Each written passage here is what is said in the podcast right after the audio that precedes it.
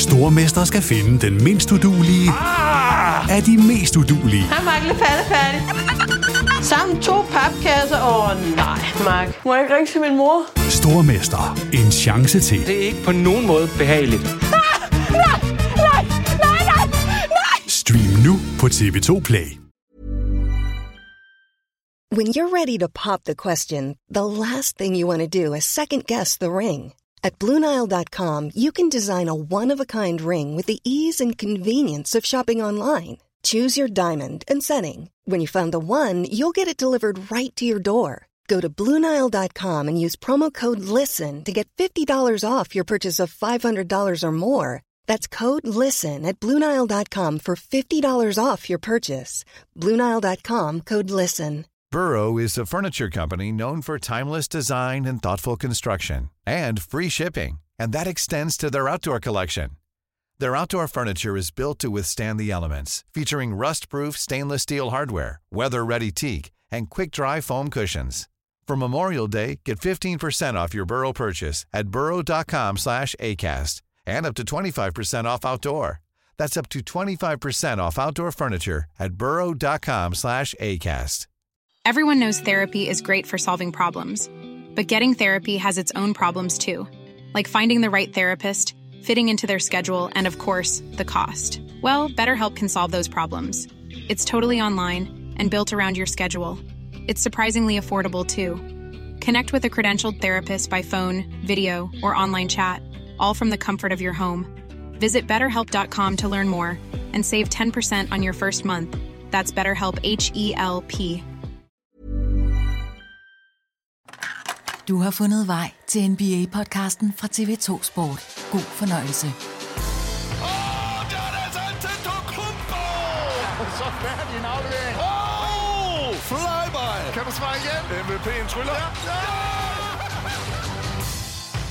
Onsdag den 21. februar 2024. Du har fundet vej til NBA-podcasten fra TV2 Sport. All-Star-weekenden i Indianapolis er overstået. Nu rettes fokus mod de sidste små 8 uger af regular season-delen af den her NBA-sæson, hvor der resterer under 30 kampe for hver af de 30 NBA-mandskaber. Men hvad skal vi egentlig holde øje med i den sidste del af grundspillet? Det kommer Jens Lavlund med bud på i dagens podcast, hvor vi også lige skal forbi sæsonens tredje trænerfyring. Mit navn er Kristoffer Vestrup, og jeg er joinet af NBA-ekspert Jens Lavlund her i dag. Hej Jens, velkommen til. Tak fordi du lige kunne finde tid til at være Hej med. Christoffer, og det var så lidt, og jeg glæder mig altid over at få lov til at deltage. Det er godt at høre, Jens. Jeg tænker også, øh, jeg håber selvfølgelig, men jeg tænker også, at du er i godt humør på det her tidspunkt af sæsonen.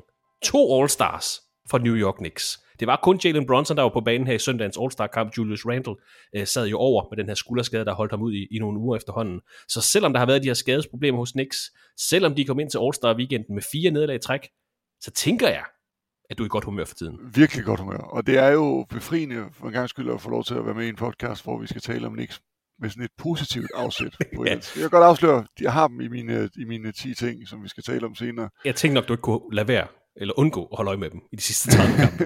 Præcis. Og i, øh, i, i sidste uges temperaturmåling, apropos Knicks, øh, ESPN har lavet den her, ja temperaturmåling kalder jeg det på MVP-kapløbet. Jalen Brunson lå på en syvende plads. Og jeg tænker, det bliver svært at holde ham fra en, øh, en All-NBA-plads i den her sæson. Øh, han kan blive den 15. Knicks-spiller i historien til at komme på All-NBA-holdene. Og den seneste siden Julius Randle, der er jo kom på All-NBA tredje hold øh, allerede i sidste sæson. Øh, og det er meget sjovt, du siger det her. Jeg har også noteret det her. Efter den her, lad os bare kalde det en håndfuld år, hvor Nets havde det sådan altså Brooklyn Nets havde det resultatmæssige overtag i New York. Jeg tror ikke, de havde det fanmæssige overtag, det tror jeg slet ikke, du kan få i New York, men, men en håndfuld år, hvor Nets var det bedre hold, havde de større stjerner, skrev de store overskrifter, så er det vendt om igen nu. Øh, nu er det Knicks, der styrer New York igen. Femte plads i Eastern Conference sidste år, og en tur til anden runde af slutspillet. I år ligger de indtil videre på en fjerde plads. Spillet har set rigtig godt ud. De ligner umiddelbart øh, ret store vinder af trade deadline-dagen med de her tilførsler af Alec Burks, Bojan Bogdanovic, dem kan du måske sætte på på øh, senere. Vi skal ikke kun snakke om Knicks, og du har dem også med i din, i din oversigt, har du nævnt, men hvad er loftet for det her Knicks-hold i år, tror du? Altså hvis slutspillet startede i dag, så er det jo lidt specielt, fordi første runde vil hedde 76ers, og så vil det nok hedde Boston Celtics i anden runde, så det er heller ikke, det er ikke en nem vej til et langt slutspilsrun, men hvad tror du loftet er for det her Knicks-hold? Jeg tror, jeg tror, det kommer lidt an på, hvor de, øh, hvor de, hvor de lander i, i, i regular season, fordi, som du selv siger, lige nu ligger de nummer 4, de, er, de har lidt mange skader, og derfor er de, er de faldet lidt i stillingen. Og hvis de ender der og, og, og ligner Boston, og det ligner Boston i anden runde, så tror jeg måske, at, de, at endestationen er der.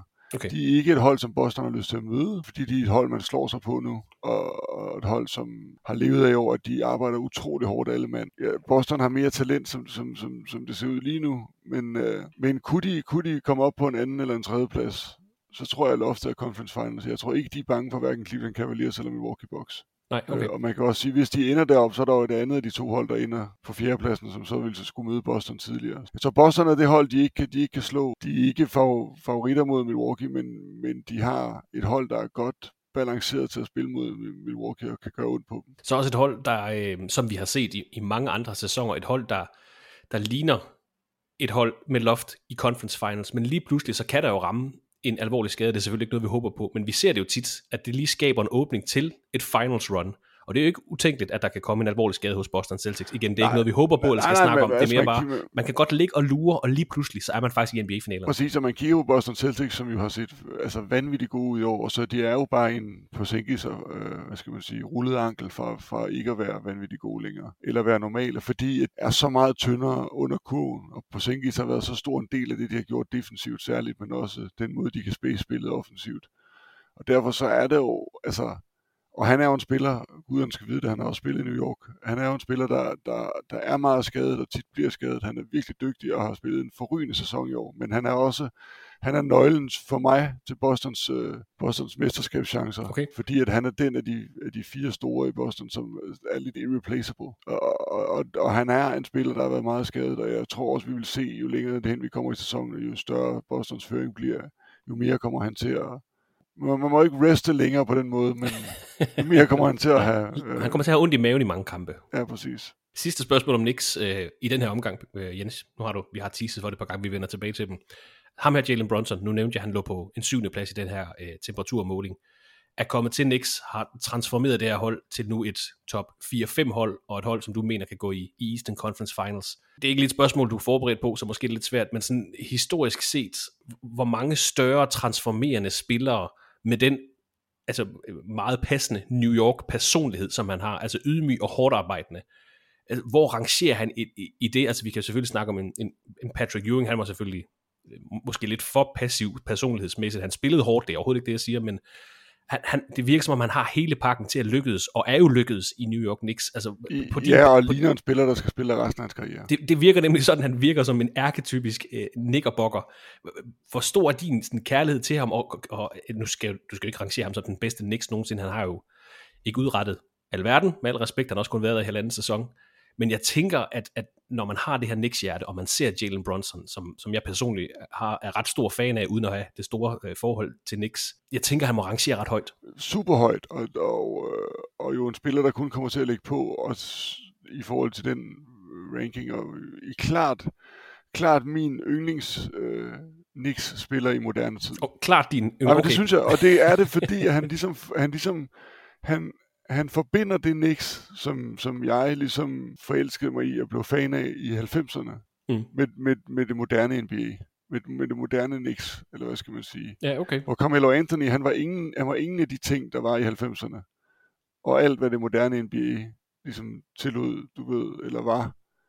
Og det selvfølgelig skal man følge med tiden, så vi, vi kan jo ikke spille med Oakley og, og Charles Smith og Ewing i dag. Det vil jo ikke fungere på, på, på, på samme måde. Altså, de vil jo ikke være gode altså selvfølgelig vil Ewing være god, men de andre er jo så characters, der ikke eksisterer i NBA mere, og på en måde, der ikke bliver spillet mere.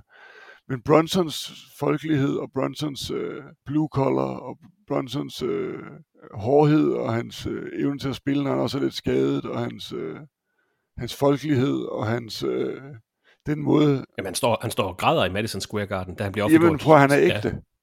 Han, han er ægte. Præcis, han er ægte, lige præcis. Og, og, og, og, og folket kan, folket kan lide ham, og han, du ved, som man siger glat, you win the crowd, you, you win your life. Altså, og, og, og han har han har vundet crowden, og det har betydet, altså det betyder ikke kun noget for ham, det betyder også noget for Nix, fordi den, det publikum er særligt, og giver, og giver noget særligt, når de er med der, og de vil være med dem, tror jeg, så længe at Bronson han er der med den måde, han spiller på.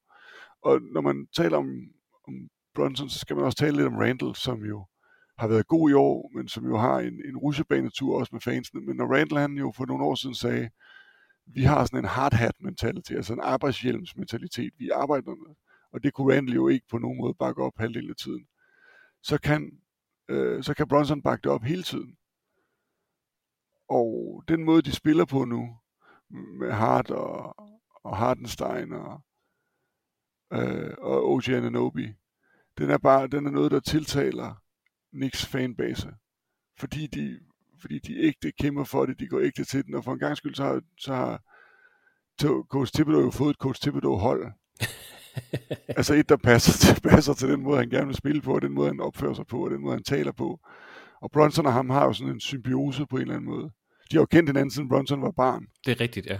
Så, så der er jo noget særligt der, men i det hele taget, så synes jeg bare, at den måde, Bronson har grebet det an på, den måde, han spiller på, den måde, han tager ansvar på, den måde, han er ægte omkring hans øh, tilhørsforhold, og det er hans, øh, hans, hvad skal man sige, forhold til fansene, det, det er suverænt. Og, mm, der er ikke mange, der er ikke mange Knicks-spillere, der ligger over ham på min liste af favorit spillere Og når du nævner Julius Randle, øh, jeg vil kalde ham en polariserende spiller. Jeg tror egentlig, de fleste er sådan lidt nede på ham, men altså, han er tre gange All-Star i de sidste fire sæsoner. Han er to gange All-NBA-spiller.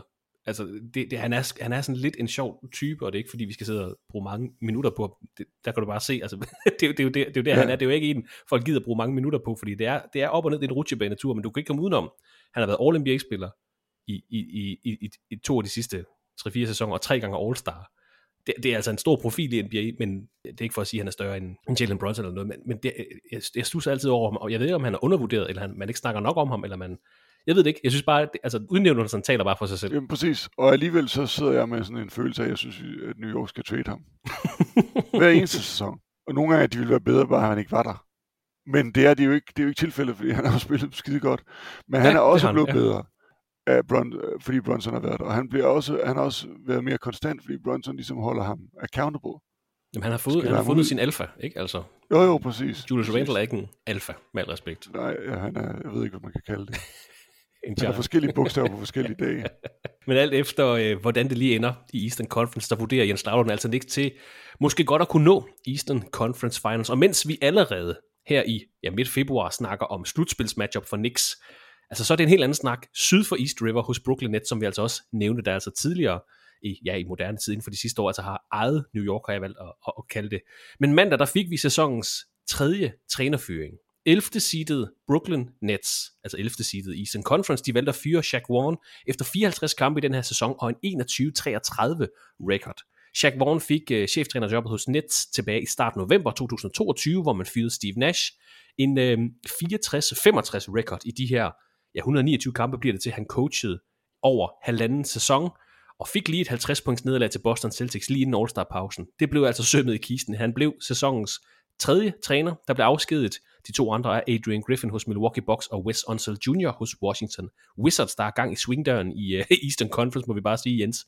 Nets to og en halv kamp fra 10. pladsen, altså play-in-turneringen, 12 kampe fra en 500 record i år, som nævnt 21-33 record. Øh, jeg ved ikke rigtig, hvad målsætningen var for Nets i den her sæson, Jens. Øh, mange spændende spillere på holdet, men vel fanget lidt i den her midtergenopbygning. De har for gode spillere til en helt i bunden, men måske ikke helt kvalitet nok til at spille med, hvor det er rigtig sjovt. Ja, og jeg tror jo, Brooklyn Nets havde håbet, at de kunne have været øh, måske med en 500 record, og så have ligget øh, to pladser højere op. Ja. Altså. Men altså de 12 kampe fra en 500 record, det er heller ikke... Øh, optimalt. Nej, nej, de har, været, de har været dårlige, og de har været for dårlige. Man kan så sige, at Jacques Vaughn, han har ikke så meget at arbejde med. Der er lidt for meget redundans i hans, øh, i hans lineup. Nu så jeg dem nede i Paris, og de er ikke gode.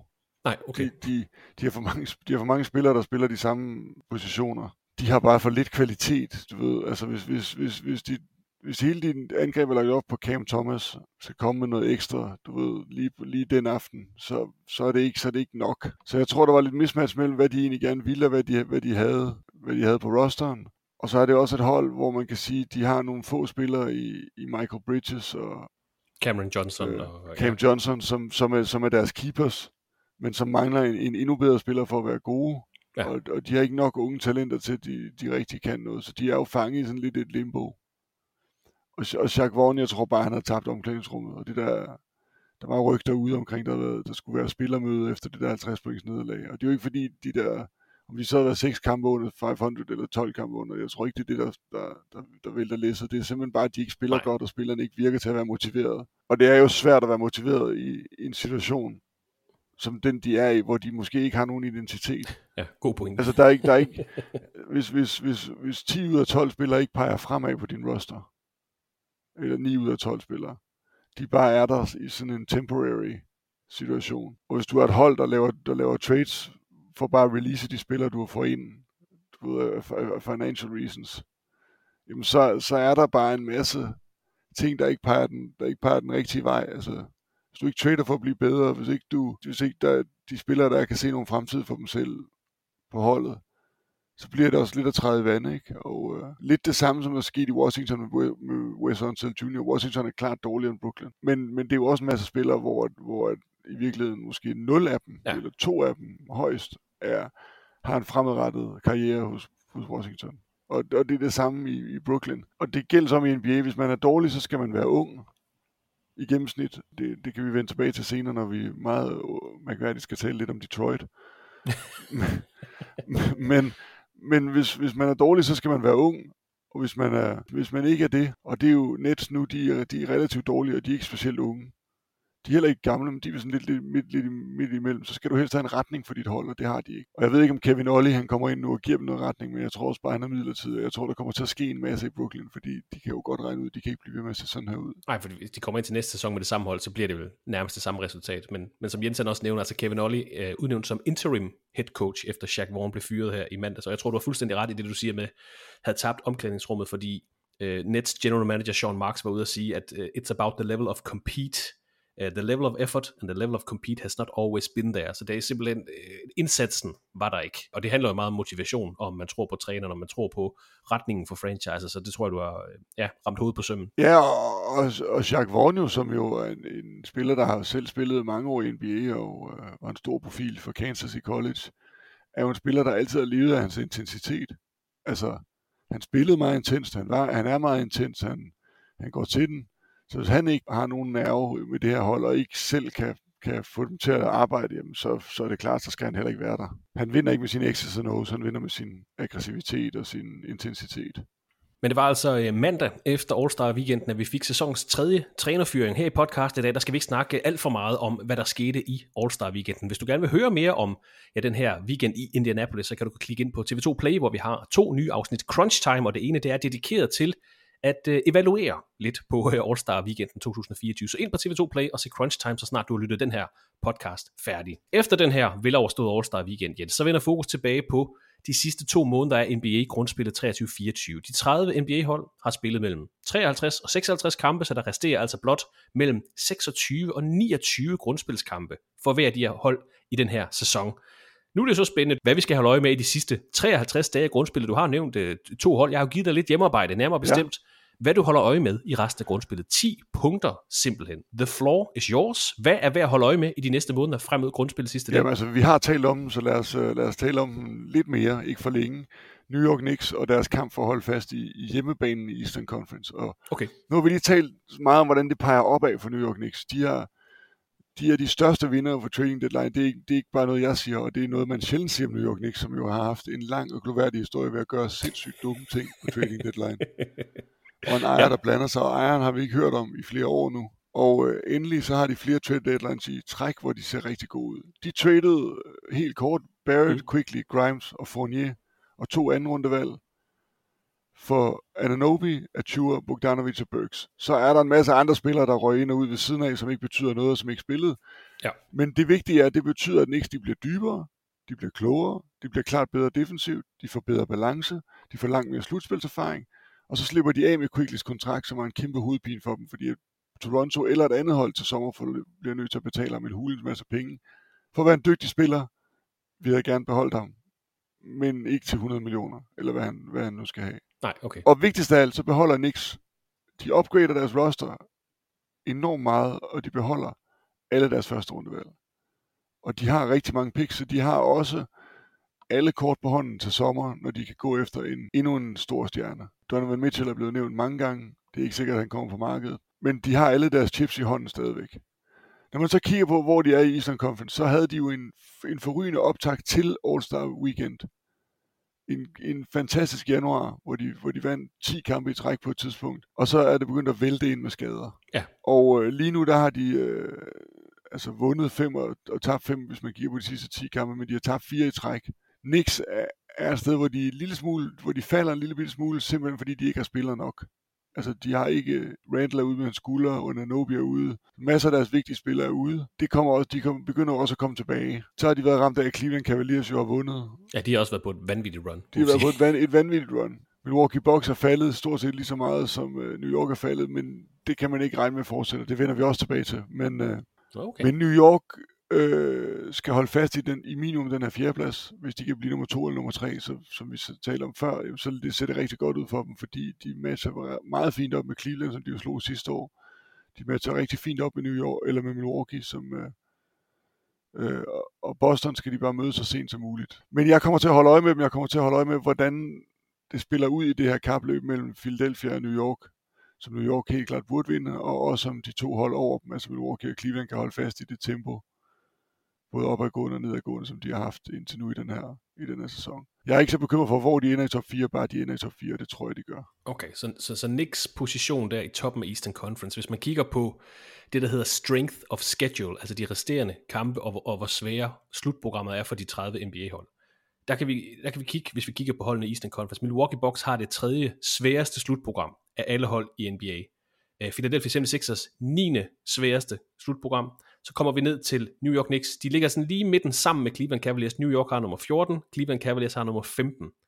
Og så, øh, hvis vi skal tage de ja, mere relevante hold for Eastern Conference, øh, Miami Heat, det 27. sværeste, eller det fjerde nemmeste slutprogram, Boston Celtics, tror jeg ikke, der er nogen, der fanger det tredje nemmeste slutprogram. Så der er noget at, at holde øje med, i hvert fald i forhold til Philadelphia. Milwaukee Bucks har altså svære slutprogrammer, New York Knicks, Cleveland Cavaliers, lidt mere sådan i midten. Men det er altså øh, Jens Lavlunds første punkt for de sidste ja, små to måneder af grundspillet 23-24, hvordan New York Knicks klarer sig, og hvordan de positionerer sig i toppen af Eastern Conference. Øh, hvad har du ellers til at Jamen, øh, det næste, jeg holder øje med, det er simpelthen øh, noget så simpelt som MVP-ræset, men særligt MVP-ræset, øh, eller ned, nedtak, nedtælling til, hvem der skal være, være det her års MVP. Og der er jo, ja. uh, ESPN, de havde i sidste uge den her straw poll, som ligesom er deres temperaturmåling på tre gange om året, hvor de har 100 journalister, der som, som uh, udtaler sig om, om, om MVP-race, eller giver folk uh, første, anden, tredje, fjerde, femte plads stemmer. Mm. Og det plejer at være en ret præcis, når man når til den her tredje straw poll, som er, er den sidste, de laver før den endelige afstemning, og der er mange af de journalister, der er med, som faktisk stemmer i, MVP-afstemning, ja. så får man et ret godt billede af, hvem, øh, hvem og hvordan øh, det, det ligger i toppen. Og det er jo ikke, fordi vi ikke ved det. Det er Nikola Jokic, der ligger øverst, og det er Shea Alexander, der ligger nummer to, og det er Giannis, der ligger nummer tre. Luka, der ligger nummer 4, men der er et ret stort spring fra Giannis ned til Luka, og der er et ret stort spring fra de to øverste ned til Giannis. Okay. Det, der er interessant her, det er jo, at, øh, at Jokic, der ligger nummer 1, og Shea Alexander ligger nummer 2. Ræset mellem dem er, er sjovt at følge, fordi at, at hvis man kigger statsmæssigt, så er det jo Jokic, der skal vinde. Men, men, men MVP-race er så meget, handler så meget om historiefortælling. Hvad er det for en historie, du er med til at fortælle? Hvad er det for en kontekst, du, du spiller ind i? Det er jo ikke kun stats, fordi så havde Giannis Antetokounmpo eller Jokic jo vundet hver år de sidste mange år. Det, det har de også været, været en del af, men, ja. men historiefortælling er en del, og Jokic vandt jo blandt andet ikke sidste år, tror jeg, fordi så ville han have vundet tre træk, og hvis han havde vundet tre træk, så ville han være et helt særligt selskab i NBA. Så kan vi alle sammen være enige om, det er han nok alligevel. Men, ja. men det er bare øh, de få fundet. Det er stadig også de få fundet at vinde tre MVP's, men endnu færre tre i træk. Så hans historiefortælling er, at han kan godt vinde i år, for nu er det ikke tre i træk, men hvis han vinder hans tredje MVP, så sætter man ham i selskab med Magic, Jordan og Bird. Og der er nogle af de journalister, der sidder derude, der måske ikke er helt klar til at gøre det, selvom han nok er i det selskab, selvom han stoppede sin karriere nu. Shea Gillis Alexander på den anden side, han er historiefortælling om, en, om en, den unge spiller, der er på vej op, som også statistisk set gør ting, som kun Jordan og Wade har gjort de sidste 40 år som, som, som guards, og som, som jo har det, et, et virkelig ungt hold helt i top med Western Conference. Virkelig overpræsteret. Eller det ved jeg ikke, om vi virkelig kan sige, men det virker som om, de har virkelig har overpræsteret. Og det er jo... selvom, de har, selvom de har traded for Gordon Hayward nu, ja. og, dermed, og dermed bliver lidt ældre, så vil de være det yngste hold, endda yngre end det sidste Oklahoma City hold, der var i finalen. Ah, okay. Sjov. Hvis de kommer i finalen, ville det være det yngste hold nogensinde gennemsnitligt til at komme i finalen. Den historiefortælling, nu øh, bliver MVP uddelt længe før de i finalen, men hvis de ligger, hvis Denver de kun ligger nummer 4, de er faldet lidt i stilling, og de øh, ser ud til at, de er ikke hægtet af, fordi, fordi det kan man ikke sige om Denver. De har, ved lige præcis, hvad der skal til. Men de er jo fanget i, at, at, Clippers og Timberwolves. Minnesota Timberwolves, de klarer sig så godt i øjeblikket. Så hvis dem, de ender nummer 4, og OKC for eksempel ender nummer 1, så tror jeg, at Shea Alexander, han, han bliver MVP. Og det, det, og det race herfra og til de næste 30 kampe er jo enormt interessant i forhold til den fortælling. Ja. Og det man også kan sige faktisk, det er, at den, den spiller, der lå nummer to på den her liste de seneste to år, ved den her tredje temperaturmåling, ESPN laver, er den spiller, der har vundet. Det, giver, det fortæller ingenting om, fordi det fortæller alt muligt om skader ja. og rest og alt muligt andet, så det kan man ikke bruge til noget. Men alligevel, så er det, så er det bare interessant, at, at, at det er næsten givet nu, at MVP'en skal findes mellem Gildes Alexander og Nikola Jokic. Det var min næste spørgsmål. Det lyder som om, du kun snakker om de to. Jamen altså, jeg tror, Jarnes historiefortælling er jo også, han har også vundet to MVP'er. Så lidt ligesom Jokic er, er han også et sted, hvor hvis man vælger ham, så putter man ham i et andet selskab. Det kan vi også være enige om, det skal han også være, fordi der ender han også, når han er færdig med hans karriere. Men det er faktisk en rigtig god pointe, det der med, start med at kigge på stillingen. Altså Milwaukee Bucks ligger 3 i Eastern Conference. Det er bestemt øh, flot med de, altså de 8,5 kampe for førstepladsen. Hvis Oklahoma ligger 2'er eller 1'er, så vil Gildes Alexander have en lang stærkere sag, end Jokic ligger på fjerdepladsen. Og det er ikke fordi stillingen altid skal definere alting, men det er en, det er en meget god måde sådan lige at, at adskille, fordi det er jo en grundspilspris, og det er jo handler også om, om holdets resultater. Jamen, og når man kigger på, altså, når man kigger på Jokic, så gør han jo noget hvert år, som er historisk umuligt, i rent statistisk med effektivitet og rebounds og assists og kombinationen af, at han er stor, og, og, og Giannis er lidt det samme, ikke? Men, øh, men, men hvis du kigger på Gilles Alexander, så har han også en fortælling, rent statistisk set. Fordi at det at være en guard og snit over 30 point, 31,5 i øjeblikket, på de procenter han gør, og samtidig være en dygtig forsvarsspiller, og samtidig være nummer et i NBA-stil, jeg ved faktisk ikke, om han er det længere, men det var han indtil for kort tid siden. Og samtidig snit over et blok per kamp. Det, der, det, der, det er der var kun Michael Jordan og Dwayne Wade, der har gjort. Altså, og når du er i det selskab, så kan du godt blive MVP. Ja. Også selvom de andre har, har, har, har særlige statsfortællinger. Så, så, så det, det er et sjovt MVP-race der, fordi, fordi de tre, der ligger i toppen, de alle sammen har den her forskellige historiefortælling. Og det er et sjovt MVP-race at følge med i, for hvad skal der til? Altså, hvor meget skal der til, for at man tør tage, nu siger jeg tør, men dem, der sætter krydserne på de der stemmesedler, de er også nogle gange lidt, øh, hvad skal man sige? Ja, de kan godt være lidt farvet af, hvor de kan godt være lidt farvet og lidt, øh, det var bedre sidste år, eller hvad gjorde vi sidste år? Så man skal turde tage en ny, men samtidig så, så er der også to eksempler her på, hvis de, de skal turde tage en, en eksisterende. Ja, Fordi hvis de ja. vælger Jokic eller Giannis, så, så sætter de dem i selskab med Magic, Bird og Jordan, og der er bare nogle af dem, der har et romantisk okay. forhold Øh, til, til, til de gamle stjerner. Men altså Shea Gildes Alexander nummer 3 på NBA's topscore-liste med øh, 31,1 point per kamp, og det er vel at mærke, mens øh, Joel Embiid stadigvæk får lov til at ligge på den her liste. Jeg er ikke sikker på, at han, han får lov til at, at være med, når sæsonen er slut. Du må vi se, hvor mange kampe han spiller. Og så fører han altså stadigvæk NBA steals per kamp med 2,2 per kamp. Øh, Shea Gildes Alexander fra Oklahoma City Thunder, som det lyder lidt på Jens, som om, at det er ham, der er frontrunner lige nu, selvom Jokic altså nummer 1 i det her straw poll. Og, og man kan jo sige, nu, nu har vi slet ikke talt Luka Doncic, og, og han har jo statistisk set, så, så bør han jo også være i den her snak. Problemet med hans historiefortælling er bare, at Dallas er alt for dårlig. Ja, en syvende plads uh, PT. Ja, præcis. Altså, de ligger, de ligger i play-in, og du kommer ikke til du kommer ikke længere til at blive MVP, hvis du ligger dernede. Altså, Westbrook havde, Ikke med det felt, der er lige øh, West, Westbrook havde den ene sæson, hvor vi, hvor vi alle sammen var forblindet af hans triple-double, og hvilket også var, var, var fænomenalt. Men, men i det felt, der er nu, så skal du have en, en langt bedre historiefortælling i forhold til din holdsucces, end, uh, end den Luka Doncic har. Så MVP-ræset mellem Shea Gilles Alexander og Nikola Jokic, og så New York Knicks øh, kamp for at holde fast i hjemmebanen i Eastern Conference.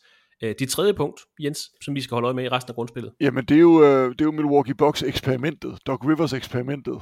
Øh, han, han er kommet ind, Doc Rivers, og har ikke haft den effekt, man havde Det håbet. har, ikke- det har ikke været den store forskel Han kommer også ind på- kan man godt sige. Måske internt øh, eller Nej, og, men, øh, ja, og han, han, han kommer jo ind på et tidspunkt, hvor det måske også er lidt svært at, at gøre noget, og de har, de har været lidt skadet, og der, der er masser af ting, man kan, man kan undskylde sig med. Og det, man skal vide om Doc Rivers, det er, at han er jo ikke...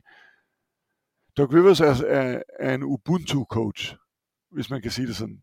Han, han, han, han er en omklædningsrumscoach, og med Ubuntu, så mener jeg, at det, det er hans eget op, opfundne koncept fra Boston, hvor de ligesom skal... Det er stemningen mellem spillerne, som er, som er vigtig. jeg er, fordi vi er, tror jeg er essensen. Af Ja, præcis. Ja. Så, så, og, og det omklædningsrummet og den stemning, der er mellem spillerne, og det at skabe et sammenhold på et hold, det er der, Doc Rivers er god. X and O's, ikke så meget. Øh, slutspilserfaring. Han har vundet et mesterskab, men han har også flamet ud med, med, med 76ers i, i, i slutspillet. Og der er nogen, der siger, at han er en forsvarscoach. Jeg vil give Peter Wang ret i, at det, det er han ikke. Han havde Tom, Tom Thibodeau i alle hans Bostons år til at, til at definere forsvaret. Ja. Så, ja, og Kevin Garnett har hængt helt op på, ikke? Jo, præcis.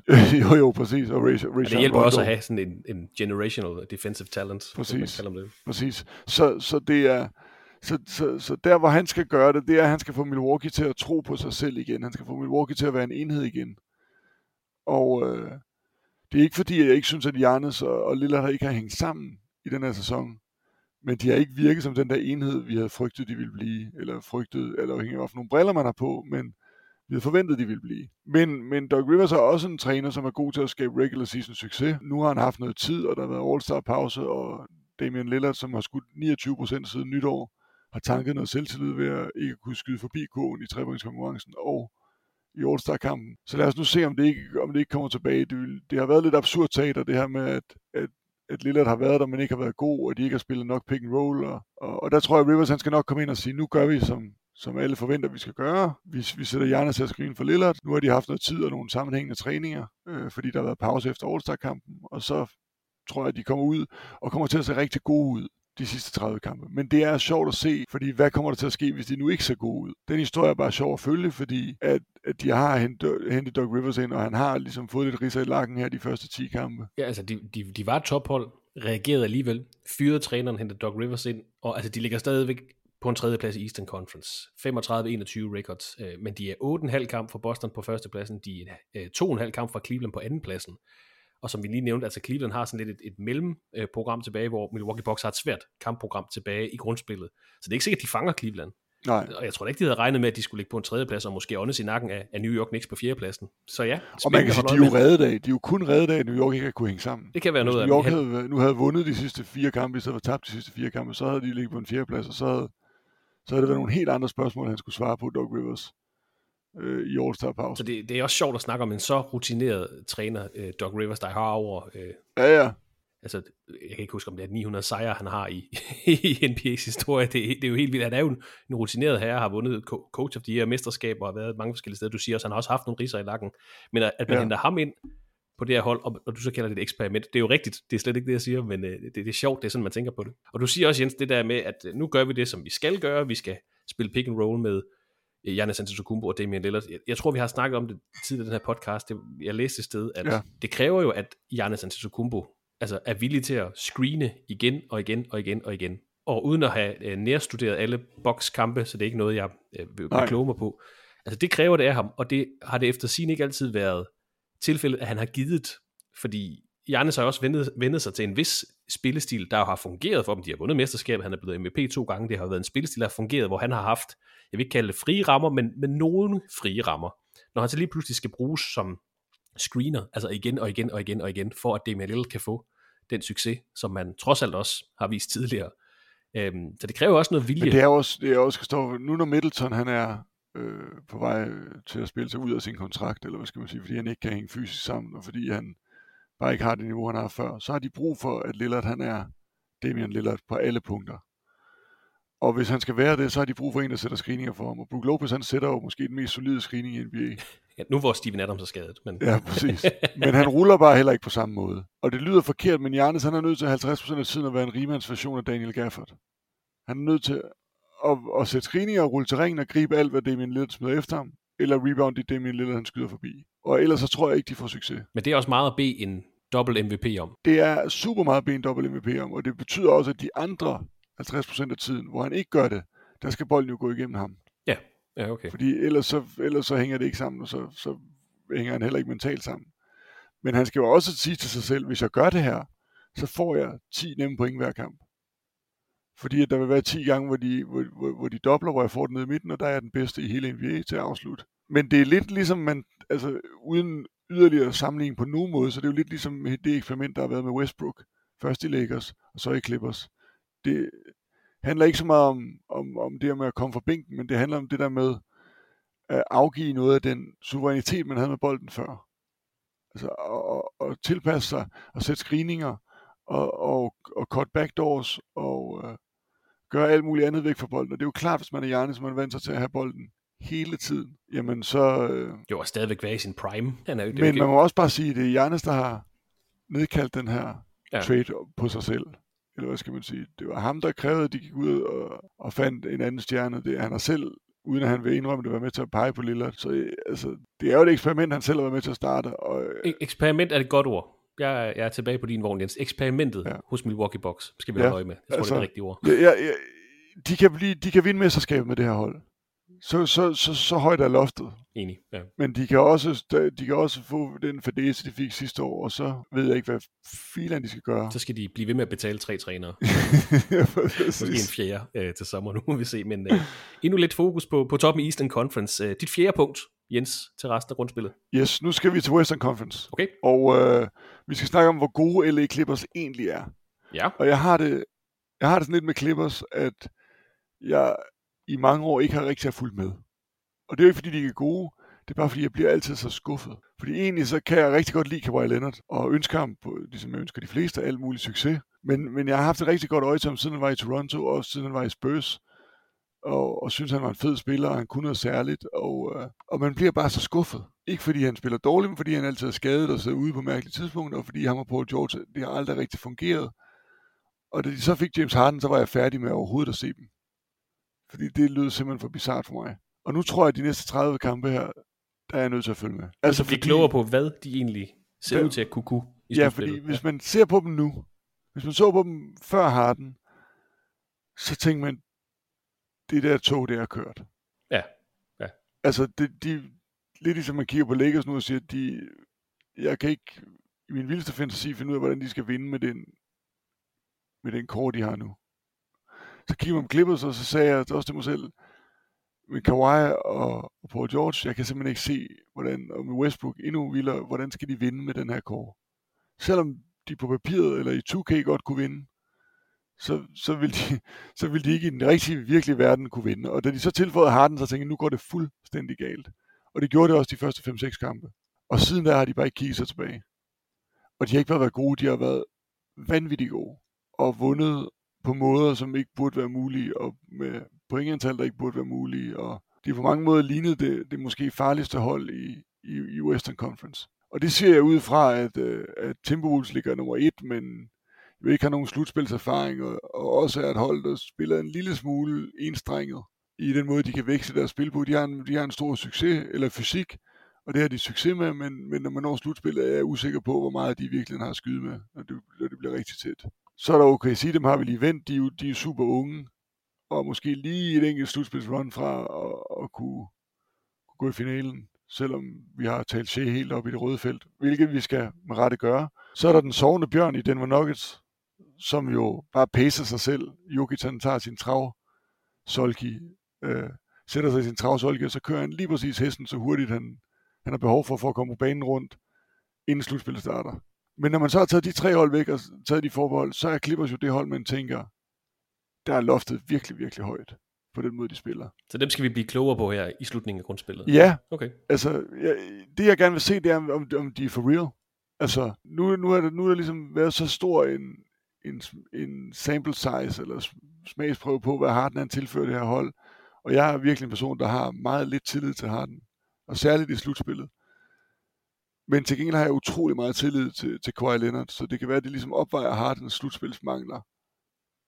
Men de kan jo ende nummer et i Western Conference, og det lyder jo fuldstændig bizart, når man så, hvor de var for to måneder siden. Men de er bare gode, og de har, altså, Kawhi, Paul George, Harden, Westbrook, Subats, Powell, de er så gode som nogle af de andre hold jo. Er også et hold, der sagtens ville kunne byde Boston op til dans i en finalserie, hvis, det, hvis vi nåede dertil. Eller ikke Clippers, der altså er øh, rated som nummer tre, når det kommer til offensive rating i det her øh, grundspil. Eller ikke Clippers kun overgået af Indiana Pacers og Boston Celtics.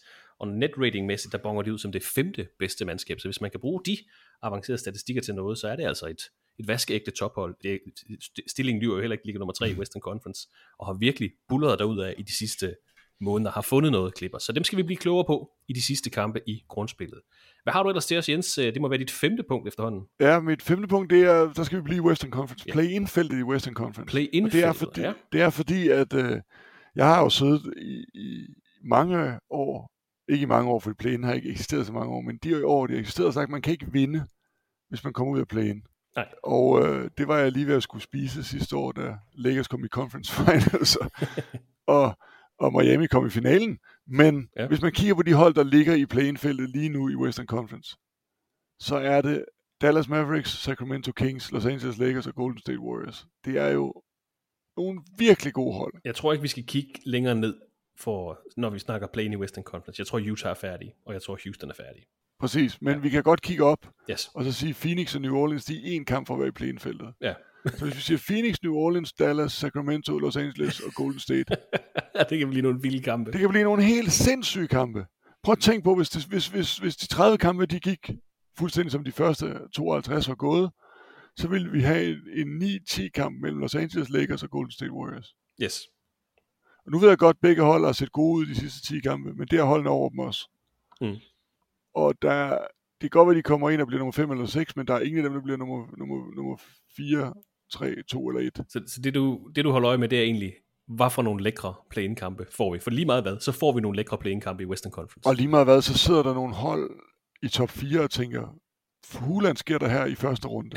Ja, hvem bliver 8. seed? Altså, hvem, Hvem, altså 8. seedet bliver jo en af de her seks hold. Prøv at Minnesota vinder Western Conference, og så i første runde, så skal de møde, det kan være, de skal møde Lakers, eller Dallas, eller, Eller Phoenix, Phoenix. eller Warriors. Og New Orleans Pelicans, som vi alle sammen er lidt overrasket over, ligger nummer 6. Mm. Ikke fordi de ikke er gode, men fordi at, at de plejer at self-destructe på alle mulige måder. De er jo så det hold, som alle vil sidde og håbe på. Uh, kan vi ikke få New Orleans Pelicans? Og det er alligevel et hold, hvor man tænker, der kan man også rende ind i nogle øretæver, fordi der er jo nogle ja. spillere der, ikke? Altså, som, som også kan flytte en slutspilserie. Dallas, hvis man kigger på Dallas, altså en super farlig modstander med så meget offensiv firepower, og som er bedre i slutspilstempo, fordi Luka Doncic og Kyrie Irving, de er så skide gode, når det går langsomt. Ja. Og det er jo noget, der er vigtigt i slutspillet, at man kan spille. Det er jo derfor, at Sacramento Kings måske er et mindre farligt hold, selvom De'Aaron Fox er den bedste spiller i NBA, eller var sidste år til at lukke kampe i crunch time, så er det et hold, der kun kan spille med klampen i bunden. Mm. Og når slutspillet kommer, så bliver det lidt langsommere, og der er Dallas jo bare, altså, det, det man så kan sige med Dallas, det er, at de kan ikke, de kan ikke vinde over nogen, fordi de kan ikke, de kan ikke holde nogen under 120 point. Så i, sådan en lang, lang slutspilsperspektiv, der er de ikke så farlige. Men nej, men deres spillere kan godt være de bedste goal- spillere i fire ud af syv kampe, kan man sige. præcis. Ja. Altså, de, har, de, har, de har spillere, der til hver tid kan vinde dem fire kampe. Og det samme med Golden State, ikke? der er jo ikke noget hold i NBA nærmest historie, der har så meget slutspilserfaring. Og så meget finaleerfaring. Nej, Altså, jo, jo, Bill Russells hold i, ja, bevares.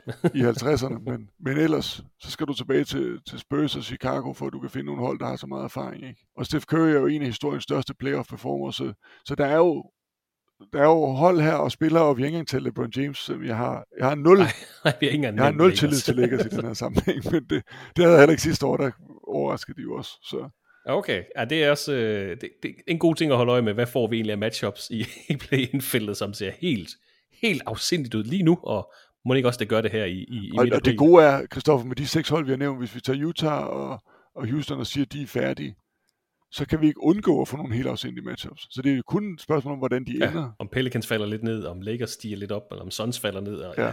Men jeg men... håber, vi får Lakers mod Golden State Warriors om 9. og 10. pladsen. Fordi det vil være den ultimative vind eller forsvinde, forsvinde kamp ja, ja. det er rigtigt. mellem, mellem Steph Så, og så LeBron. ja, play-in-systemet, om man kan lide det eller ej, det vil i hvert fald være en, en seværdig kamp. Ja, ja, og det her, det understreger bare, hvorfor play-in-systemet er en succes, hvorfor det skal blive, og hvorfor det giver Ja. ja. mening.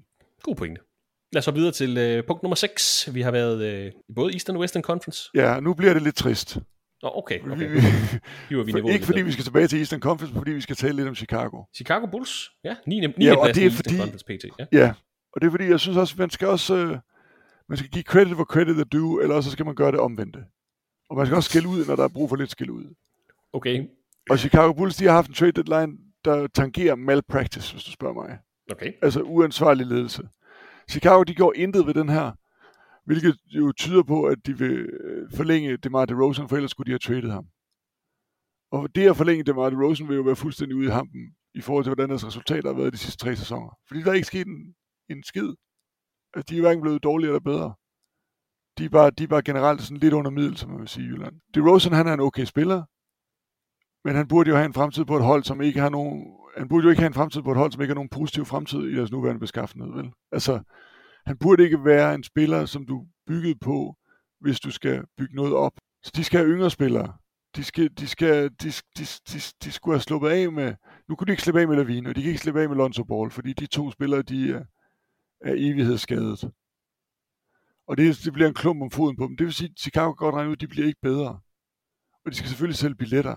De kan lige så godt forberede sig på at være middelmodige, og så skal man, hvis man er det, vi taler om med Brooklyn Nets, hvis man er middelmodig, så skal man have unge spillere. Man kan ikke have spillere, som er i deres karrieres efterår. Man kan slet ikke have spillere, der, er- der, Altså, der er i deres prime. De skulle give nøglerne til Kobe Så- White og Ayo Dosunmu, og hvem det Ja, var. præcis. Og Patrick Williams, eller hvad hedder han? Jeg har helt glemt, hvad han hedder. Han hedder Patrick Williams. Han hedder Patrick Williams. Så blev taget nummer 4, og vi alle sammen sagde, at han kan være den nye Kawhi Leonard. Det blev han ikke, og det bliver han ikke. Ja, ikke endnu. Men han har i hvert fald heller ikke fået chancen for at blive det. Så hvis de satser på Vucevic og DeRozan, så trækker de bare pinen ud. Det er ligesom sådan en plaster, der bliver hævet af rigtig, rigtig langsomt. Og når man ser, når man ser på Chicago Bulls trade deadline efter trade deadline ikke gør noget, og i år, de havde faktisk spillere. DeRozan kunne have skaffet dem nogle picks. Ja, Caruso, Drummond, ja. Caruso, Drummond og tre spillere, som jo hellere vil være et andet sted, tror jeg. Selvom DeRozan han siger, at jeg vil gerne være i Chicago resten af min tid, så giver det jo ikke nogen mening. Altså det, det, det, det er meningsløst. Og jeg synes, det at de ikke gjorde noget, det at de gjorde absolut ingenting, er bare næsten beskæmmende i forhold til den måde, NBA er bygget op. Men, men så hvis vi skal ret fokus mod resten af grundspillet på Chicago, de gjorde ikke noget. Det må betyde, at de tror, at de kan opnå noget. De, det betyder, at de kigger opad fra 10. pladsen i Eastern Conference. Jamen, og så kan man kigge på, hvis man kigger på play-in-feltet der, er de bedre end Miami? Nej. Nej. Er de bedre end Indiana? Nej, Nej. Er de bedre end, end med Orlando Magic? nej, det synes Nej. jeg ikke, ja. Altså Orlando Magic, de er jo et hold, der, der, der traded Vucevic, fordi de gerne vil kigge fremad. Og de har været dårlige i nogle år, men nu har de jo... De har Et givet nøglerne til de unge spillere, må vi sige. De har givet nøglerne. Det, det har de fået noget ud af. Og de er, et, de er et hold, der er gået fra at være under middel sidste år, men, men man godt kan kigge på, til at være et hold, der er over middel i år, og som virkelig gerne vil kigge på. Altså, de, de kan jo noget. Vi skal tale om dem senere. De er fede. De har, de har noget, noget punch. Chicago, de har ikke noget punch. Og hvis man kigger fremad for resten af sæsonen, så det, jeg holder øje med i de her 30 kampe, det er bare, kan de holde sig inden for playen? Ja. Du, er fasci- du er fascineret af, hvad der kommer til at Jeg, ske. fa- jamen, jeg, er jeg er fascineret af, at deres GM ikke er blevet fyret. Ja. Altså, Karnisovas, er det ikke dernede? jo, jo, jo, præcis. Arturas Kanisovas. Og der er nogen, der, jeg har prøvet at læse lidt på nettet om, hvorfor, hvorfor, hvorfor gør de det. Og, og nogen, der siger, at Chicago, de har attendance-rekorden i NBA hvert år. De er dem, der sælger flest billetter. Et, fordi de har den største hal. To, fordi det er en, de har et, et navn, som, som i 90'erne var godt. Og så er det et familieejet hold, så de skal også tjene penge. Så det er okay, bare, bare der bliver solgt Okay, billetter. Ja. Kan du også have nogle stjerner, eller alderne skal stjerner? du også, have- så DeRozan han fylder hallen, men så er det bare, jeg vil sige, hvis, hvis de har haft attendance-rekorden, de har jo ikke været gode i mange år, så kan de lige så godt være lidt dårligere. Det kommer der ikke flere, færre mennesker af. Og folk vil nok hellere se Wa- eller se uh, Kobe White, end de vil se DeRozan. Malpractice. Altså, jeg ved I ikke, Chicago, jeg, jeg okay. bliver bare lidt træt. det, det er malpractice, og ja, det, det, det er absurd teater, og det er, det, jeg tænker, man vil, man gider ikke følge med, men alligevel så kan jeg ikke lade være med at skele til, at tabte de nu igen. Jeg håber lidt, de taber, hver gang de spiller. Bare fordi, det, der burde være sket noget, men så det føler jeg med i, hvor, hvor, hvor, hvor sørgeligt den er. Vi har talt øh, hold og spiller op. Du kom der også lidt øh, galle fra Jens Lavlund, hans podcast Chicago. Hvad kommer der til at ske i de næste 30 kampe? Dit punkt nummer syv, Jens. Hvor skal vi hen den her gang? Vi skal til Western Conference, vi skal til det nederste hold i planen, Golden State Warriors. Ja. deres øh, comeback, og alt det teater, der er rundt omkring dem. Og så skal vi tale om, om Claybilly, eller den nye Ginobili, Ah, Clay Thompson. Okay. Claybilly. Okay, fint. Ja. Golden State Warriors øh, 8-2 de sidste 10 kampe har, har genfundet. De har genfundet noget, de har fået Draymond Green back. Han er tilbage med alt, hvad det indebærer. Han sagde, nu er jeg en ny og forandret menneske. Det har vi så fået syn for sans for. Det er han overhovedet ikke. Han råber og skriger, alle mennesker opfører sig sindssygt. Men hvis han kan holde sig på banen i 30 kampe. Nu har de flyttet Clay Thompson efter et, et af de, de to nederlag, de har haft de seneste 10 kampe, var til, var til Clippers. En kamp, de aldrig burde have tabt. De førte kæmpestort med øh, meget lidt tid tilbage. Og Clay Thompson, han lavede en, det man vist kalder en brain fart, da han lavede en fejl, han aldrig skulle have lavet, og Steve Kerr han stod og tog sig til hovedet, og alle tog sig til hovedet. Og... Meget, meget, meget atypisk for, for begge to, altså Steve Kerr og Clay Thompson. Præcis, der præcis. sådan der. Ja. Men jeg tror, det, det der også skete, var, at Clay Thompson, han ligesom, det, det blev lejligheden til, at Kerr kunne flytte ham til bænken. Og jeg tror, vi vil se ham komme fra bænken, og på Jemski komme start på banen resten af sæsonen. Ja.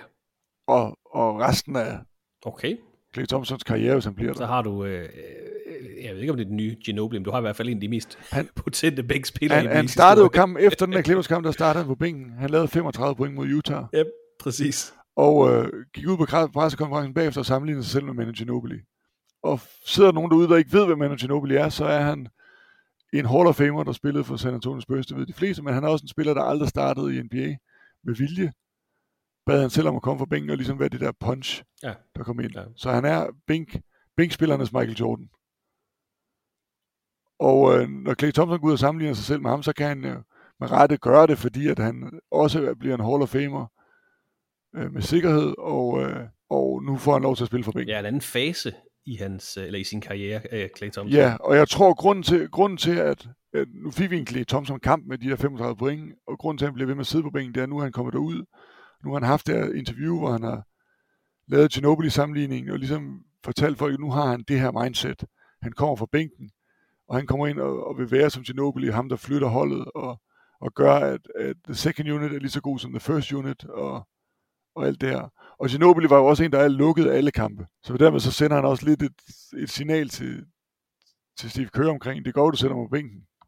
Men jeg forventer at være der, inden kampen skal lukkes. Ja, okay. Så du, du har tidligere sagt, at du har fokus på play-in-fældet i Western Conference, men du har også specielt fokus på øh, uh, Clay Thompsons nye rolle, 34 år. Uh, jeg var lige nede og, og dobbelttjekke, hvor gammel han egentlig er. 34 år skal til at komme fra bænken, og Warriors skal stige endnu mere op, om de virkelig har fundet jamen, det mesterskabsniveau, som vi jo egentlig regnede med, mm, eller i hvert fald mesterskabsspejlerniveau, før sæsonen, vi regnede med det. Det har ikke rigtig vist sig endnu, men den her justering, de har bragt Kuminga mere i spil, de har med Pochemski øh, kommet mere, øh, for mere spotlight, og også bare kunne løfte holdet.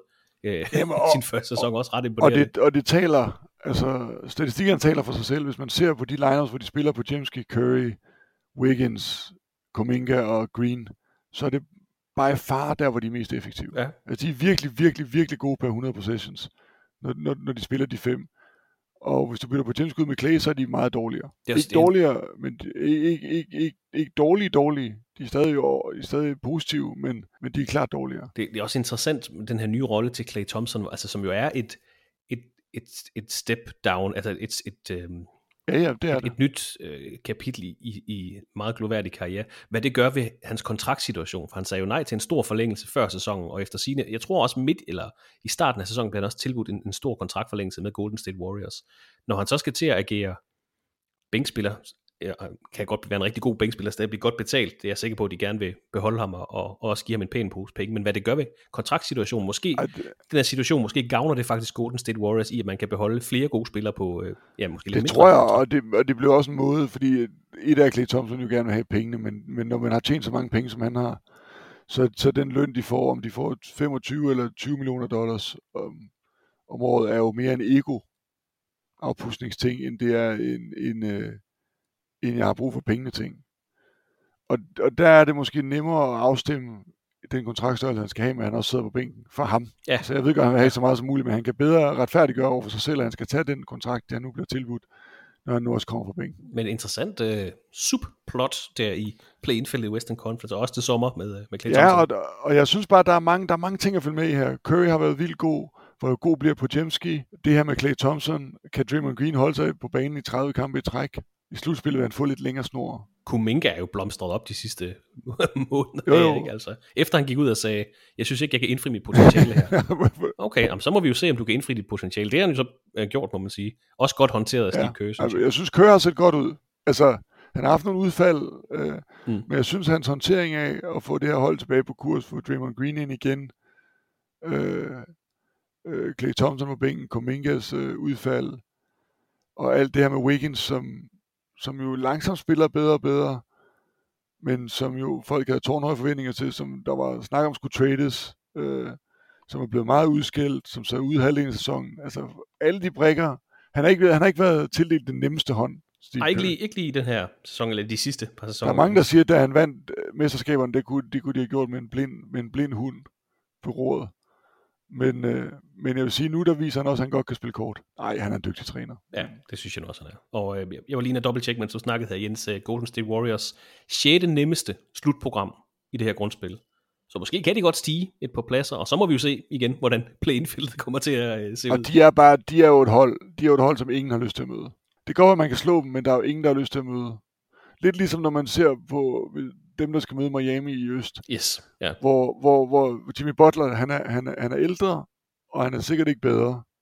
Og han har været endnu mere anonym i grundspillet i år, end han har været i, i mange år. Men der er jo en frygt der er jo Jimmy Butler, playoff Jimmy-frygten, ligesom der vil være playoff Steph-frygten. Hver eneste gang Steph står på den anden side, så ved du, du kan få 12 træer ned i nakken. Og du kan få sådan en kamp, hvor han ikke kan, han ikke kan slås. Jeg har, sådan, jeg har en teori om Jimmy Butler, at han drikker et vis antal kopper kaffe i grundspillet, og så når det er slutspillet, så skruer han lige lidt op. Måske for styrken og volumen. Han er, han er enormt glad for kaffe, Jimmy Butler, men han er, han er et andet dyr i, i slutspillet, hedder det. Meget enig. Jens, øh, tre punkter tilbage her i podcasten. Vi har været både i øst Ja. og vest, og vi har, været, vi har også været lidt i bunden, men vi har også været i været i toppen. Hvor skal vi hen nu? Nu skal vi helt i bund. Vi skal, vi skal helt i bunden. Okay. Vi skal helt i bund. Det bliver ikke ringere end det her. De- Vi skal tale om Detroit. Detroit, Og okay. du hørte rigtigt. Vi skal tale om Detroit. Hvorfor skal vi holde øje med dem i resten af For, grundspillet? jamen, fordi at nu, nu skete der jo noget i Detroit. Som, altså for det første vil jeg sige, de har den mest fejlkastede træner i NBA. Ja. I, Mon- i Monty Williams. Og, og han var jo den dyreste træner i NBA, da han skrev under på sin kontrakt. Og det var han kun, fordi han sagde nej, har jeg hørt tre gange. Og de blev ved med at sige, vi skal have en høj... Tom Gore som ejer, han sagde, jeg skal have en high profile coach. Og udfordringen i Detroit har været, et, de har, været sind, de har sindssygt dårlige spillere, og nogle af dem slår de andre i spillertunneler og får sikkert karantæne, og der er alle mulige mærkelige ting, der foregår i Detroit. Men de har også haft nogle ældre spillere, og Monty Williams, han har spillet de ældre spillere alt, alt, alt for meget. Fordi, som vi lige talte om før, hvis du er dårlig, så skal du spille unge spillere. Ja. Og de har spillet Kate Cunningham og Jalen Duran, men de har ikke spillet dem nok. Der er ikke, der er ikke plads nok. Der var ikke, der var ikke plads nok, når Bogdanovic var der, når Burks var der, når Monte Morris var der. Marvin Bagley, som jo også var til dels ung, men som jo bare var dårlig. Ja, ja. Så der var, ikke, der var ikke plads til de unge spillere, der skulle have pladsen. Og nu, bliver, nu med den trade deadline, det vender vi tilbage til lige om et minut. Men nu med den trade deadline, der, der kom, så har de fået nogle flere unge spillere ind, og de har i hvert fald fået alle de gamle spillere ud, så nu er Monty Williams nødt til at spille de spillere, som han skal spille. Og det, der er interessant for mig, det er, Mm. hvad sker der så med Detroit? Altså, de, bliver, de ender jo i bunden. Det er, Ja, ja. men, men hvordan ser de ud på banen? Fordi de har set forfærdelige ud de sidste to år. Og dårligere år end sidste år. Og det er jo det, det er et problem, når du har en spiller som Kate Cunningham, der burde være et generationstalent for din klub, at han ikke, han ikke lærer at vinde. At han bare taber og taber og taber og taber. Og taber på nogle måder, hvor han ikke selv har den fulde indflydelse på, hvorfor de taber. Fordi, at, fordi det, at han, ikke har fået, han har ligesom ikke fået nøglerne til franchisen endnu. Det, det, det er Monty Williams nødt til at give ham nu. Og så er det også bare, øh, altså, hvis vi taler om Chicago var malpractice, så prøv lige at høre den her trade deadline. Ud er gået Bogdanovic, Burks, Montemorris, Kevin Knox, Marvin Bagley og tre anden rundevalg. Det giver i virkeligheden alt sammen god mening. Men ind er kommet Fontecchio, Troy Brown, Shake Milton, Quinton Grimes, Evan Fournier, Daniel House og fire anden rundevalg. Det giver jo ingen mening. Altså, Quentin Grimes kan jeg godt lide for dem, på en eller anden, på en eller anden måde. Jeg kan også godt lide Grimes, og han kommer fra New York, så han har en ekstra plads i mit hjerte. Men det er jo noget rod. Ja, det er, det er faktisk en blandet land, Altså, må man godt, altså hvor, hvor, hvis, hvis de, hvis det er den mest rodede butik, jeg nogensinde har set på en trade deadline, altså, hvis de sender Bogdanovic, Burger, Montemorris ud, så skal der komme et første rundevalg tilbage på en eller anden måde. Hvis det ikke gør det, så skal der i hvert fald komme en ung spiller tilbage, hvor man tænker, ham her, han kan blive rigtig, ikke rigtig, rigtig god, ikke en ung stjerne, men alligevel. Ja, altså sådan en, Hvis en Quentin Peyton Grimes- Pritchard for Boston Celtics for eksempel, eller et eller andet. Ja, Præcis. Hvis Quinton Grimes, han er, hvis Quinton Grimes er hjørnestenen i din, uh, I en trade deadline. i din trade deadline, for Daniel House, han, han skal jo ikke spille. Fournier, han har ikke spillet i, siden gravballermanden var kunne gå. Så Der er nogen, der godt kan lide ham Fontecchio fra Utah. jeg tænker, Fontecchio, han har noget fremtid. Ja. Troy Brown og Shake Milton, tja, Ja, ja. de har været, de har været lidt rundt, begge to. ja. Så du har i virkeligheden traded Bogdanovic, Burks, Montemorris for Fontecchio, Grimes og et anden rundevalg. Det er sgu da mærkeligt, hvis du spørger mig. Øh, To af Jens, Jenses punkter her til resten af grundspillet har handlet om aktivitet på trade-niveau i bunden af Eastern Conference. Chicago Bulls og Detroit Pistons. Men jeg synes bare, jeg synes bare det er sjovt, når nogen, når nogen de laver malpractice. Og jeg vil sige, Detroit, de har jo så lavet mere malpractice, altså før den her trade deadline ind efter. Selvom det her var noget rod, så er de i det mindste adresseret, at deres træner, som er totalt fejlkastet, skal, skal ikke må få lov til at sætte, sætte kortene på sin egen hånd. Nu, nu, nu, nu sælger vi kun unge spillere, så nu er du nødt til at spille dem. Men, men det, er, det er et mysterie for mig, hvordan, hvordan de Bogdanovic og Montemorris kunne blive til Fontecchio og, Quentin- Grimes. Men du holder altså øje med, hvordan spillet på banen kommer til at se ud. Ja, de jeg, sidste jeg kommer til at 30 se, hvor sindssygt den lyder, kommer jeg til at se nogle Detroit-kampe, bare for at Ja. se, hvad er Kate Cunningham nu, når han er mand med bolden? Hvad er Jalen Duran nu, når han er mand, der skal gribe alle afleveringerne? hvordan ser Fontecchio ud i det her? Er han fremtiden? Jaden Ivey har faktisk spillet okay godt for dem her på det seneste, efter han jo slet ikke var en del af, af, af rosteren eller line-up'en i første måned. Pr- altså, præcis. Så jeg tror, at med, med Monty Williams, der er man simpelthen nødt til at forsere hans hånd og sige, du skal spille de her kort, så må du selv om, hvordan du spiller dem, men det er de her kort, der skal spilles. Det er de her spillere, der skal være på banen. Det er det her, vi gerne vil ud af det. Det, det er sjovt med Monty Williams, fordi han var så respekteret og vældigt i New Orleans. Coach af Phoenix Suns til finalerne, så gik der sådan noget galt. Der var noget galt mellem ham og DeAndre Ayton, og blev også fyret i Phoenix. Så der er måske også noget, men det, det er bare sket, når man tror, man, man tror, man kender en NBA-træner, fordi han virker enormt vældigt. Og det kan også godt være, at han er det i Detroit, og stadigvæk respekteret. Ja. Og, og han har, det er jo også et tvivlsomt materiale, han har, men at det bare kan gå så skævt. Altså, Men det er bare, altså det her hold, de skulle have haft, det ord, ja. ja, det her hold skulle have haft sådan en træner som Jacques Vaughn, Ja, som, som, som kommer med noget intensitet og råber af dem og bygger en kultur. kræver noget af dem og bygger ikke? en kultur. Ja. Eller Lidt ligesom Kenny- Scott Brooks gjorde for altså, øh, Oklahoma City Thunder. Ja, eller Kenny Atkinson gjorde i, Ken, Kenny Atkinson, ja. De skulle have haft sådan en træner. De skulle ikke have haft Monty Williams, som er, som er en træner, der skal have et godt hold. Som, som er en træner, der kan gøre noget, hvis han har veteraner og kan tale lidt til dem, og, og som måske er god på brættet, men de spillere, han, han taler til nu, det er jo ligegyldigt, hvad han tegner på brættet. Det er jo ikke det, der bliver, det er jo ikke afgørende for dem, om de løber til højre eller venstre. Det er afgørende for dem, at de lærer, hvad der er rigtigt. Så hold øje med Detroit Pistons i de sidste Og- 30 kampe. Lad os se, hvad de kan. Hold øje med kvaliteten af spillet. De vinder ikke flere kampe, end de gjorde før, men, men, men de skulle gerne spille på en federe måde. Så hvis man ser highlightsene hver, hver morgen for NBA for eksempel, top 10, så skal man jo se, er der flere top 10 spil i Detroit nu, for nu er de unge, og de tør at gøre skøre ting og sådan noget. Ja, det, det holder jeg lidt øje med. To punkter tilbage i podcasten, Jens. Hvad har du til os? Det næste, skal vi også der skal vi blive i Eastern Conference, vi skal snakke om Orlando Magic. Ja. Og øh, det skal vi gøre, fordi at jeg er spændt på de næste 30 kampe og se, om Orlando Magic har et ekstra niveau. Har de et lille ekstra gear. De startede som lyn og torden. Jeg lå på, lå på anden pladsen i Eastern Conference i lang tid. Ja, og, og alle eksperter sagde, at det holder ikke, og alle eksperterne havde ret. Selvfølgelig havde de det. Fordi Orlando Magic er så unge, som de er. Men det, der også sker i løbet af sådan en sæson her, for sådan nogle unge hold, der er på vej op, det er jo, at de får også lidt hår på brystet. Og Orlando Magic, de er faldet i stillingen, og de har tabt nogle kampe, men de er faktisk med, de er med i de fleste kampe. Og de er super unge. Og det, der er spændende nu, det er at se, om de kan lære sådan en season. Altså, kan de tage... De havde en optur, så har de haft en nedtur, som nu er fladet ud. Mm. Kan de ligesom... Er der et ekstra niveau, særligt Bankero Ja. og Wagner? Mo Wagner snakker vi om selvfølgelig. Eller Frans? Ja, selvfølgelig Frans Wagner, vi snakker om, ja. Men, øh, jamen faktisk begge de der Wagner-brødre, men, men Frans Wagner som, som, som den dominerende af dem, ikke? Altså, har de, har de et ekstra niveau? Fordi hvis de har et ekstra niveau, så kan de godt ende med at blive nummer, altså en over planfeltet. Okay. Så kan de godt blive nummer 6. Synes du, de er bedre end Indiana? Jeg synes, de, jeg synes, de er lige så gode som Indiana. Okay. Jeg synes, de har, altså hvor Indiana nu har de godt nok fået uh, Siakam, og de har, de har loadet lidt op, men de har også et problem med, med deres uh, health issues, eller hvad skal man sige. Ja. Og de spiller en anden type basket end Indiana. Der, Indiana, der spiller mindre fysisk og mere hurtigt, og ikke rigtig dækker op. Der er Orlando Magic jo klart bedre defensivt, og de har den her fysik, som Wagner og særligt Bankero kommer med, som, som, er, som, er, som er gode i slutspillet. Jeg siger ikke, de kommer langt i slutspillet. Jeg siger, de er et hold, som man slår sig på. Fordi de er fysiske, og de er gode nede i tempo, og det, det kommer til at gå ondt. Jeg er spændt på, om de kan, om de kan grinde nogle sejre ud her i, i den sidste øh, del. De skal nok ende i nummer, nummer, nummer 6, 7 eller 8, tror jeg. Øh, men jeg er bare spændt på, om de måske tager røven på os lidt, og, og, og ender nummer, nummer 6 eller nummer 5. Det er værd at holde øje med. Jeg var lige, nu har jeg også lige været inde og tjekke her på tankathon.com, der altså vurderer de her resterende slutskemaer. Orlando Magic, det absolut nemmeste slutprogram blandt alle hold, har tre kampe mod Charlotte Hornets, to mod Detroit, en mod Washington, øh, en mod Portland Trailblazers, og der kan vi jo godt allerede sige 5-6 sejre der, ikke? Ja, og de har været gode til at vinde mod de dårlige hold. Præcis. Ja. Altså, de er irriterende at spille mod de gode hold, men de er rigtig gode til at vinde mod de dårlige hold. Godt punkt, Jens. Hold øje med Orlando Magic, om de kan Ja, snige sig ind i top 6. Den kan jeg se, godt lide. Se nogle Orlando Magic-kampe. Og se nogle Og, altså- højdepunkter fra Detroit. Det var det, du sagde. Ja, præcis. Og så, altså, man skal jo lægge mærke til Eastern Conference i det der nederfelt, at Sixers, de ligner et hold, som jo skal virkelig skal, skal, skal svømme mod strømmen for bare at holde sig i, i top 6, tror jeg.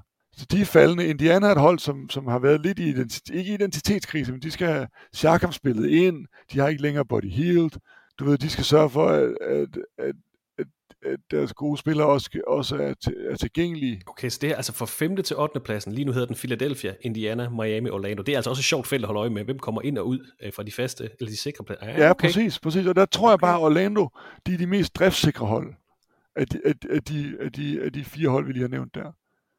De har det nemmeste program, og de er det mest driftsikre hold, og de er unge. Og hvis man forestiller sig, at de måske har lært lidt af de kampe, de, den periode, de har haft, hvor de tabte flere, end de vandt her midt i sæsonen, så kan der godt komme et hold ud af det, som, som kan overraske lidt det sidste. Ah, det er sjovt at holde øje med. Altså blot en halv kamp fra Indiana på 6. pladsen. Orlando Magic, der i dag ligger på 8. pladsen. Et sjovt felt at holde øje med, altså Philadelphia, Indiana, Miami og Orlando, altså i midten af Eastern Conference. Det sidste punkt, Jens, det sidste fokuspunkt ja. for de sidste to måneder af grundspillet. Hvad er det? Det er Western Conference top 4. Og vi er tilbage i top 4 der. Yes. Ja, og vi har ligesom talt om dem, så det er ikke fordi, vi skal bruge så meget tid på det, men det er Minnesota Timberwolves, Oklahoma City Thunder, LA Clippers og Denver Nuggets, som alle sammen ligger inden for tre kampe. Jeg tror Phoenix og New Orleans, de når det ikke. Der, der er simpelthen for meget der, der er tre kampe kun mellem Denver og Phoenix og New Orleans. Men du, har, du har en klar top 4 i Western Conference, lyder det til. Der er en klar okay. top 4, det tror og jeg ikke. Så det her, det her som vi snakkede om uh, tidligere på 6 år. Ja. ja. Og ja, der er bare noget positionering her. Og vi taler om det før, altså Minnesota vil det hold af de tre, synes jeg, som vil få det sværeste i slutspillet, og som har mest brug for at blive nummer et. Et, fordi at de, uh, det mentale del af at være bedst i Western Conference vil give dem et boost. Mm. To, de har virkelig brug for hjemmebanen. Yes, okay. De har, de, har, de har også langt mere pres på deres skuldre, end Oklahoma, Oklahoma har. Fordi Oklahoma, de, hvis de ryger i første runde, så siger folk, at det er fordi, de er unge, og de mangler erfaring. Så kommer i anden runde, så siger folk, at det er fordi, at du ved, de har ungdommens mod, og de har intet at tabe, og, og så videre. Så, ja, så ja. De, de spiller ligesom for house money i år, hvilket kan være en stor fordel at gøre dem farlige. Og de skal, de skal ende i top 2, hvis de skal have en chance for at komme rigtig langt. Og de er gode nok til at komme rigtig langt, men de spiller, men det betyder, at Chet Holmgren skal være... Ja, de har alt, alt, alt at vinde. De har Nej, ikke noget præcis. at tabe, når det kommer til slutspillet. Så er der Clippers, dem har vi lige talt om. Meget pres de, på. Dem er der mega meget pres på. De skal regne med, at Harden bliver missing in action, når vi når til slutspillet, men vi skal også regne med, at han er suverænt god resten af grundspillet. De kan nemt ende med at blive nummer et. Og så er der Denver Nuggets, som vi, som vi også taler om, som jeg tror pacer sig selv lidt. Altså, de ved godt, hvor gode de er, og de er jo også i min bog favoritterne til at komme ud af Western Conference. Og måske endda også favoritterne til at vinde NBA, selvom Boston er gode. De skal også passe på, at de ikke falder i søvn. Ja, fordi, det er med at ramme det helt rigtige niveau. De skal ramme det helt, de skal ramme det helt ja. rigtige niveau, og de skulle helst blive nummer tre. Okay. Men, men om de bliver nummer tre eller nummer fire, er ikke, ikke så vigtigt, men, men altså, de behøver ikke blive nummer et. At hvis de skal i finalen, så de henter ikke Boston alligevel. Så de, de kan ikke... Nej, altså i, i forhold til hjemmebane fordel i eventuel ja. finale til S. Og de har stadigvæk den bedste spiller. Uh, uh, selvom jeg lige har siddet og talt Sheik Alexander op, så ved vi godt, at Jokic er den bedste. Når vi tænker på, den, tænker på hvem er den mest impactful, impactfulde spiller i NBA. Og de har gjort det før, og de har det samme hold minus bænken. Så de, de ved lige præcis, hvad der skal til, men det, der er spændende at se med, og følge med dem, det er jo bare, hvordan de pacer sig selv. Så det er lige den der top-positionering, også i forhold til sådan mental ro hos holdene, hvor der er pres på Timberwolves, siger du, ikke så meget pres på Thunder, og så Clippers, der har set rigtig god ud, men som der også er pres på, og også har en anden rutine end både ja, både Thunder og Minnesota Timberwolves, der trods alt, at de var jo slutspillet sidste år, Timberwolves, men uh, Clippers noget mere erfaring for dybe slutspilsrun hos uh, ja, Westbrook, Harden, uh, Paul George og Kawhi Leonard til Ja, og så er det bare, altså det her løb, nu er der tre kampe mellem nummer 1 og nummer, nummer 4 her, men for, for, for, for 10 kampe siden var der, var, lå de tre hold fuldstændig lige. Og, yes, ja. og, der kan ske meget på en uge. Bare, der kan ske meget på en uge, og Minnesota, Minnesota er det hold her, der er mest under pres. Fordi at hvis de bliver nummer 4, så, så ryger de hurtigt. Kan de ryge første runde til Phoenix Suns, som det vil se ud lige nu, hvis de er på fjerdepladsen? Uden ja. tvivl. Altså, jeg tror, hvis de skulle møde Phoenix i første runde, så ville de ikke være Minnesota store favoritter. Nej. Det vil være en sjov matchup, fordi du vil se Minnesota, der kun kan spille tungt, og Phoenix, der har spillet lineups med Kevin Durant som center, efter de har fået Royce O'Neal. Så det vil blive pindebrænde mod store stykker brænde. Store træer. Jeg ved ikke, jeg ved ikke, Store træer i men... Minnesota. Må det ja, præcis. Dermed altså 10 fokuspunkter fra Jens Lavlund. Vi følger naturligvis grundspillet helt til dørs her i podcasten, og naturligvis også i Crunch Timer på vores sociale medier. Jens, med mindre du har øh, mere så tror jeg, det bliver ordene for i dag. Jamen, det tror jeg, det var det. Vi nåede også op på øh, en time og 15, så det var mere end fornemt. Tak fordi du lige kunne finde øh, tid til at være med, og god fornøjelse med kommentatorarbejdet her i weekenden. Jamen, tak skal du have, jeg glæder mig. Og du kan uh, høre mere til Jens Lavlund og se mere til ham her på søndag, hvor han sammen med Jakob Prytz skal kommentere to NBA-kampe på TV2 Sport. Fra kl. 19.00 der står den på Philadelphia 76ers mod Milwaukee Bucks, og derefter Phoenix Suns mod Los Angeles Lakers. Den perfekte måde at slutte ugen af på. Tak fordi du lyttede med i NBA-podcasten fra TV2 Sport, og på genhør i næste uge.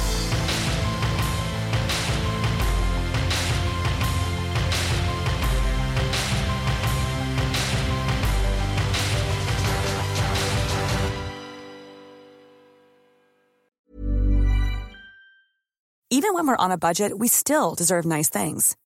Quince is a place to scoop up stunning high-end goods for 50 to 80% less than similar brands. They have buttery soft cashmere sweaters starting at $50, luxurious Italian leather bags, and so much more. Plus, Quince only works with factories that use safe, ethical, and responsible manufacturing. Get the high-end goods you'll love without the high price tag with Quince. Go to quince.com slash style for free shipping and 365-day returns. Mom deserves the best, and there's no better place to shop for Mother's Day than Whole Foods Market. They're your destination for unbeatable savings, from premium gifts to show-stopping flowers and irresistible desserts. Start by saving 33% with Prime on all body care and candles. Then get a 15-stem bunch of tulips for just $9.99 each with Prime. Round out Mom's menu with festive rosé, irresistible berry chantilly cake, and more special treats. Come celebrate Mother's Day at Whole Foods Market